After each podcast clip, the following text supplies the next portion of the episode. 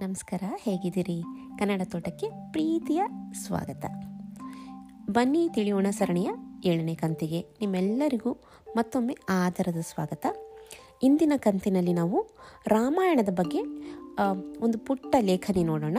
ಇದು ತರಂಗ ಮಾಸಪತ್ರಿಕೆ April two thousand ಟ್ವೆಂಟಿಯಲ್ಲಿ ಒಂದು ಮೂಡಿಬಂದ ಆರ್ಟಿಕಲ್ ಇದರಲ್ಲಿ ರಾಮಾಯಣ, ಅದರ ವಿವಿಧ ಪ್ರಕಾರಗಳು, ಭಾರತ ಬಿಟ್ಟು ಬೇರೆ ಯಾವ ಯಾವ ದೇಶಗಳಲ್ಲಿ ಅದು ಪ್ರಚಲಿತದಲ್ಲಿದೆ. ಹಾಗೆ ವಿಶೇಷವಾಗಿ ಟಿಬೇಟಿನ ರಾಮಕಥೆಯನ್ನು ನೋಡೋಣ. ತಡ ಮಾಡಿದೆ, ಶುರು ಮಾಡೋಣ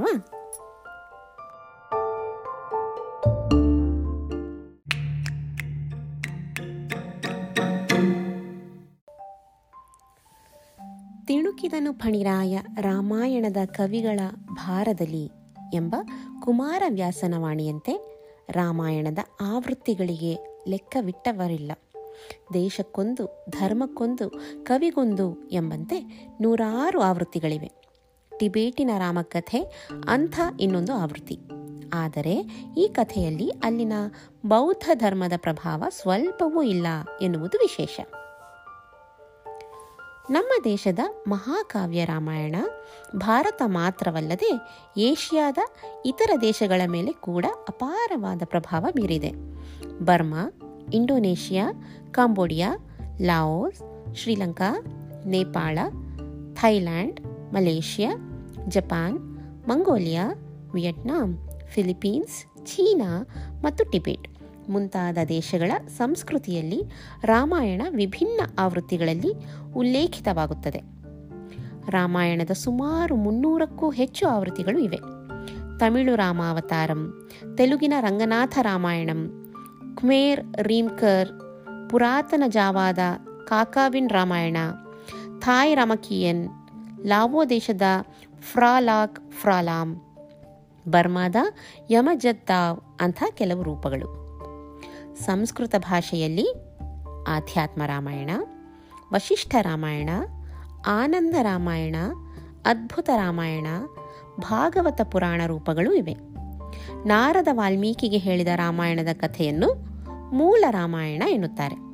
ಅನಂತರ ರಾಮನ ಕಥೆಯನ್ನು ವಾಲ್ಮೀಕಿ ಬರೆದರು. ಅದು ವಾಲ್ಮೀಕಿ ರಾಮಾಯಣವಾಯಿತು. ಬೌದ್ಧ ಧರ್ಮದಲ್ಲಿ ರಾಮ, ಸೀತಾ ಮತ್ತು ಅವರ ಮಕ್ಕಳ ಉಲ್ಲೇಖವನ್ನು ಒಳಗೊಂಡ ದಶರಥ ಜಾತಕ ಎಂಬ ಉಲ್ಲೇಖವಿದೆ. ಇಲ್ಲಿ ಬುದ್ಧ ಇಕ್ಷ್ವಾಕು ವಂಶದ ಕುಡಿ ಎಂಬ ನಂಬಿಕೆಯನ್ನು ಕಾಣಬಹುದು. ಜೈನ ಧರ್ಮದ ಪೌಮಾಚರ್ಯಂ ರಾಮಾಯಣದ ಎಲ್ಲ ಪಾತ್ರಗಳು ನೈತಿಕ ನೆಲೆಗಟ್ಟಿನ ಮೇಲೆ ನಿಂತಿವೆ ಹಾಗೂ ಆ ಪಾತ್ರಗಳು ಜೈನ ಕ್ಷೇತ್ರಗಳಿಗೆ ಭೇಟಿ ನೀಡಿದ್ದವು ಎಂದು ಉಲ್ಲೇಖಿಸುತ್ತದೆ.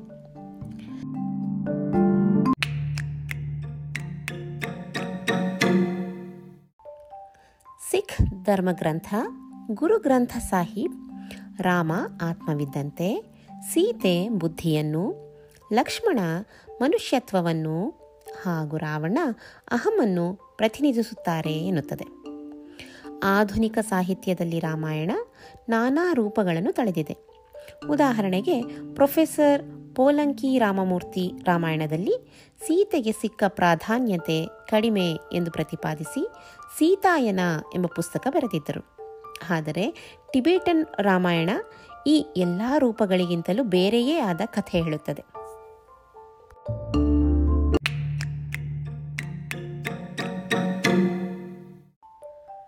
ಟಿಬೇಟಿನ ರಾಮಾಯಣ. ನಮಗೆ ದಶರಥನ ಮಗ ರಾಮ, ಆತನ ಪತ್ನಿ ಜಾನಕಿ ಜನಕರಾಜನ ಮಗಳು ಎಂಬುದು ಗೊತ್ತಿದೆ. ಈ ರಾಮಾಯಣದ ಪ್ರಕಾರ ಸೀತೆಯ ತಂದೆ ರಾವಣ. ಟಿಬೇಟಿನ ರಾಮಾಯಣ ಬೆಳಕಿಗೆ ಬಂದದ್ದು ಕ್ರಿಸ್ತ ಶಕ ಇಪ್ಪತ್ತನೆಯ ಶತಮಾನದಲ್ಲಿ. ಸಿಲ್ಕ್ ರೋಡ್ನಲ್ಲಿರುವ ಚೀನಾದ ಕಿನ್ಸ್ಚಿಯಾಂಗ್ ಪ್ರಾಂತ್ಯದ ಡುನ್ ಹುವಾಂಗ್ ಬಳಿಯ ಮೊಗಾವೋ ಗುಹೆಯಲ್ಲಿ ಕ್ರಿಸ್ತ ಶಕ ನಾಲ್ಕನೆಯ ಶತಮಾನದ ಆರು ಹಸ್ತಪ್ರತಿಗಳು ಪತ್ತೆಯಾದವು. ಇವು ಟಿಬೇಟನ್ ಧಾರ್ಮಿಕ ಬರಹಗಳಾಗಿದ್ದವು. ಹಸ್ತಪ್ರತಿಗಳಲ್ಲಿ ಕಂಡ ರಾಮಾಯಣದ ಕಥೆ ಭಾರತದ ರಾಮಾಯಣಕ್ಕಿಂತ ಭಿನ್ನವಾಗಿತ್ತು. ಕೆಲವು ಹಸ್ತಪ್ರತಿಗಳು ದೊರೆಯದ ಕಾರಣ ಪೂರ್ಣ ಕಥಾಸಾರದ ಅಂದಾಜಾಗುತ್ತಿರಲಿಲ್ಲ. ಸಾಕಷ್ಟು ಹುಡುಕಾಟದ ನಂತರ ಈ ರಾಮಾಯಣದ ಕಥೆಯ ಸ್ಥೂಲ ರೂಪ ಕಾಣತೊಡಗಿತು. ಇಲ್ಲಿ ಕಂಡ ಕಥೆ ಭಾರತದ ಮೂಲ ರಾಮಾಯಣಕ್ಕಿಂತ ವಿಭಿನ್ನವಾಗಿದೆ ಎನ್ನುವ ಕಾರಣಕ್ಕೆ ಟಿಬೇಟ್ ರಾಮಾಯಣಕ್ಕೆ ಒಂದಷ್ಟು ಪ್ರಚಾರ ಸಿಕ್ಕಿತು.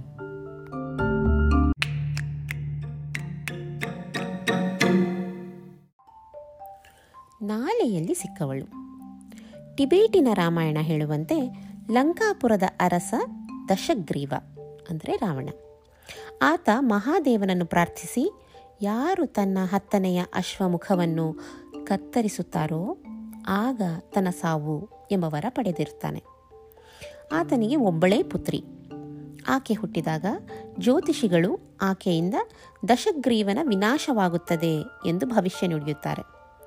ಇದರಿಂದ ಆತಂಕಕ್ಕೆ ಒಳಗಾದ ದಶಗ್ರೀವ ಮಗುವನ್ನು ಒಂದು ಪೆಟ್ಟಿಗೆಯಲ್ಲಿಟ್ಟು ನದಿಯಲ್ಲಿ ತೇಲಿಬಿಡುತ್ತಾನೆ. ನಾಲೆಯಲ್ಲಿ ತೇಳುತ್ತಾ ಹೋಗುವ ಪೆಟ್ಟಿಗೆ ಮುಂದೆ ರೈತನೊಬ್ಬನಿಗೆ ತೊರೆಯುತ್ತದೆ ಆತ ಅದನ್ನು ದಡಕ್ಕೆ ತಂದು ನೋಡಿದಾಗ ಮುದ್ದಾದ ಹೆಣ್ಣು ಮಗುವೊಂದು ಕಾಣುತ್ತದೆ. ರೈತ ಮಗುವನ್ನು ತನ್ನ ಮನೆಗೆ ಕೊಂಡೊಯ್ದು ಅದಕ್ಕೆ ರೋಲ್ ರನೆಡ್ಮಾ ಅಂದರೆ ನಾಲೆಯಲ್ಲಿ ಸಿಕ್ಕ ಸಿಕ್ಕಿದವಳು ಎಂದು ಹೆಸರಿಡುತ್ತಾನೆ. ಮಗು ಬೆಳೆದು ದೊಡ್ಡವಳಾದ ಅನಂತರ ಸಾಕು ತಂದೆ ಆಕೆಗೆ ವಿವಾಹಕ್ಕಾಗಿ ಸೂಕ್ತವರನನ್ನು ಹುಡುಕಲು ತೊಡಗುತ್ತಾನೆ. ಆಗ ಆತನಿಗೆ ಕಂಡವನೇ ರಮಣ, ಅಂದರೆ ರಾಮ ಎಂಬ ಯುವಕ. ಈತ ಜಂಬೂ ದ್ವೀಪದ ಮಹಾರಾಜ ದಶರಥನ ಪುತ್ರ.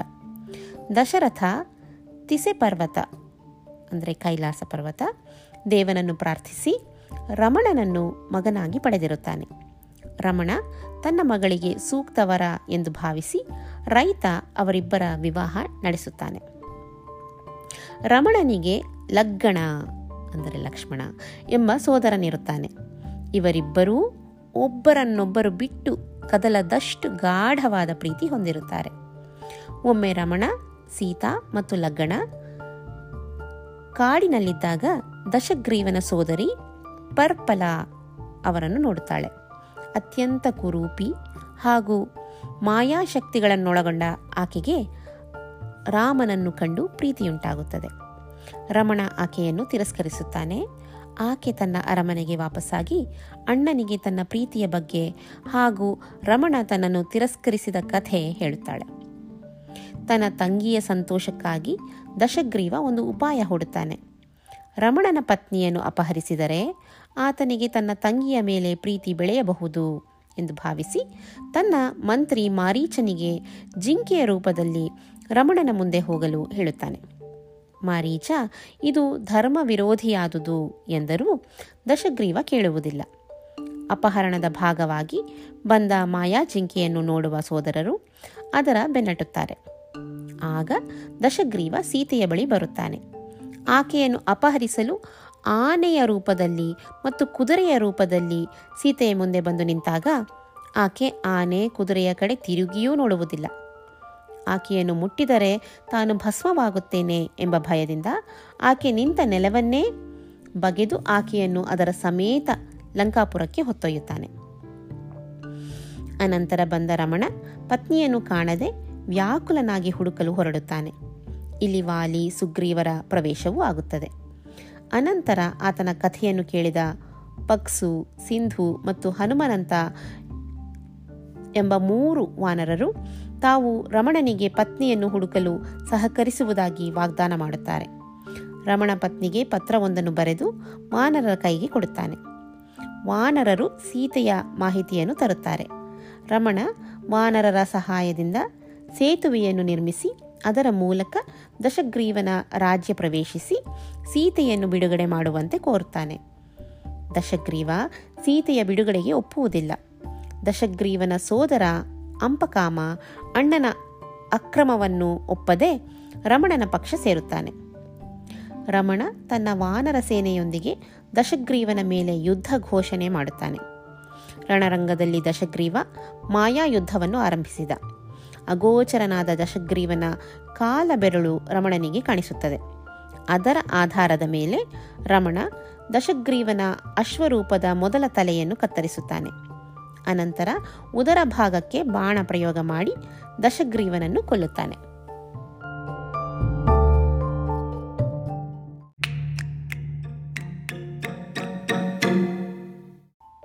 ಕಥೆಗೊಂದು ತಿರುವು.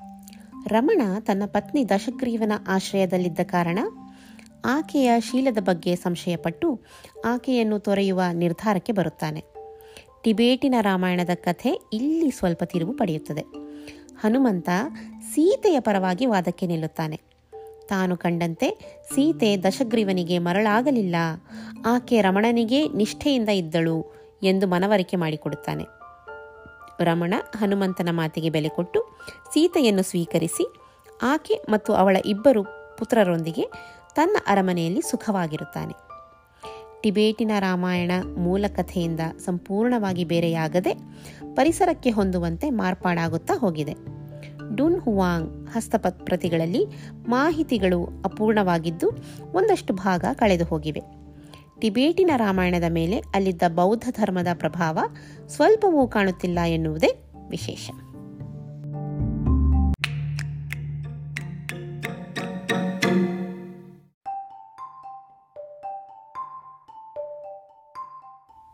ಕೇಳಿದ್ರಲ್ಲ, ಇದು ತರಂಗ ಮಾಸಪತ್ರಿಕೆ ಏಪ್ರಿಲ್ ಇಪ್ಪತ್ತ್ಮೂರು ಎರಡು ಸಾವಿರದ ಇಪ್ಪತ್ತರಲ್ಲಿ ಬಂದ ಒಂದು ಆರ್ಟಿಕಲ್. ಇದನ್ನು ಬರೆದವರು ಲಿಂಗರಾಜು ಡಿ ಎಸ್. ಈ ಆರ್ಟಿಕಲಲ್ಲಿ ಟಿಬೇಟಿನ ರಾಮಾಯಣದ ಹಸ್ತಪ್ರತಿ, ಅಂದರೆ ಲಿಪಿ ಅಂತಾರಲ್ಲ, ಅದು ಕೂಡ ಒಂದು ಪಿಕ್ ಪಿಕ್ಚರ್ ಆಗಿ ಕೊಟ್ಟಿದ್ದಾರೆ, ಚಿತ್ರವಾಗಿ ಕೊಟ್ಟಿದ್ದಾರೆ. ನಮ್ಮ ಅಜ್ಜಿ ಕೂಡ ಹೇಳ್ತಾ ಇದ್ರು, ಆನಂದ ರಾಮಾಯಣ ಅಂತಂದರೆ ಆ ರಾಮಾಯಣದಲ್ಲಿ ನಮಗೆ ಶೋಕನೇ ಕಾಣಬರಲ್ಲ. ರಾವಣ ಸೀತೆಯ ಮಗನಂತೆ ಅಮ್ಮನ ಕರ್ಕೊಂಡು ಹೋದರೆ ಅಪ್ಪ ನಮ್ಮ ಮನೆಗೆ ಬರ್ತಾರೆ ಅನ್ನೋ ಭಾವದಿಂದ ಕರ್ಕೊಂಡು ಹೋಗ್ತಾನೆ. ಎಲ್ಲೆಲ್ಲೂ ನಮಗೆ ಪ್ರತಿಯೊಂದು ಘಟ್ಟದಲ್ಲೂ ಆನಂದಮಯವಾಗಿರುತ್ತೆ ರಾಮಾಯಣ ಅಂತ ಹೇಳ್ತಾ ಇದ್ರು. ಅದು ಎಷ್ಟು ಸರಿ ಅಂತ ಗೊತ್ತಿಲ್ಲ ನಾನು ಇನ್ನೂ ಓದೋಕ್ಕೆ ಬಾಕಿ ಇದೆ.